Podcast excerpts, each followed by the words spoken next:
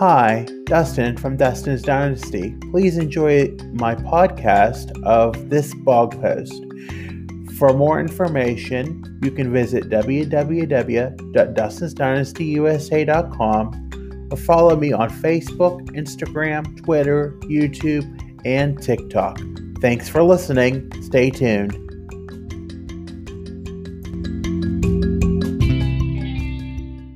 When an autistic person or anyone with a disability moves out on their own, many times, they rely on the assistance of community help.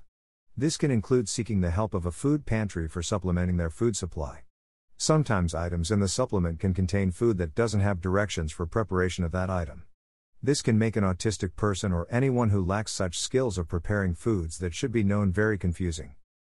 This factor came to me as one day I was preparing a dinner that I wanted to supplement with vegetables. I randomly chose a can of green beans because I wanted to have something that I normally didn't experience having in some time. As I opened the can with the can opener, I realized there was no directions for warming them.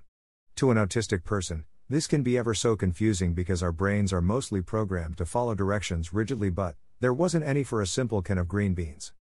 I shouldn't get so bent out of shape, but when I don't know, I ask those in my support system for guidance.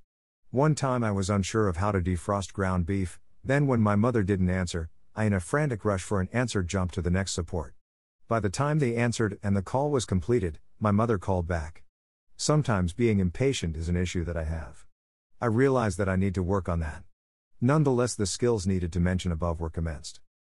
The internet can be a great tool for finding out the necessary information you need about basic skills needed to be independent. You, of course, have to add a side of common sense to the idea and then use your best judgment to make an independent decision that benefits you. With the green beans, I chose to put them in a saucepan and add some flavorings like salt, pepper, butter, and cooking oil. When I felt they were hot enough, I took them off for consumption and they were the best tasting green beans I had in a long time from a can. My point is that you have to do what works for you. Living in my previous living arrangements, it wasn't easy to cook food. The food never tasted right, partly because I wasn't patient. I would say that I am more patient now than I ever have been.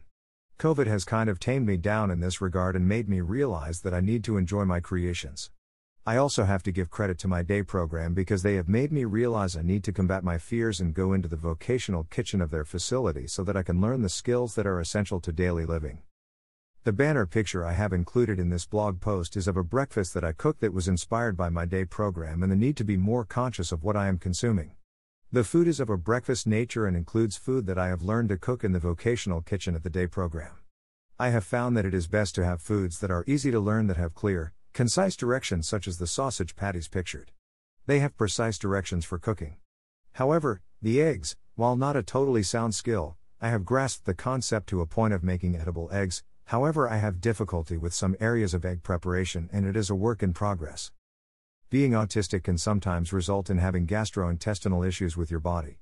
I am beginning to realize that I have not been exempt from this issue as I have been experiencing issues that mostly stem from foods that are unknown of their origin, such as commercial food venues.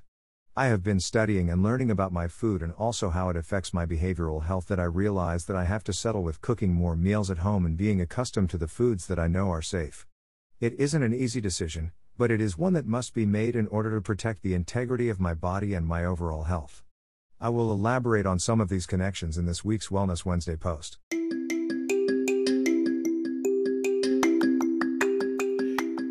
Thank you for listening. As always, you can always visit my blog on the internet at www.dustinsdynastyusa.com and remember to follow like, and subscribe on Facebook, Instagram, YouTube, Twitter, and TikTok. Thanks for listening. Have a great day.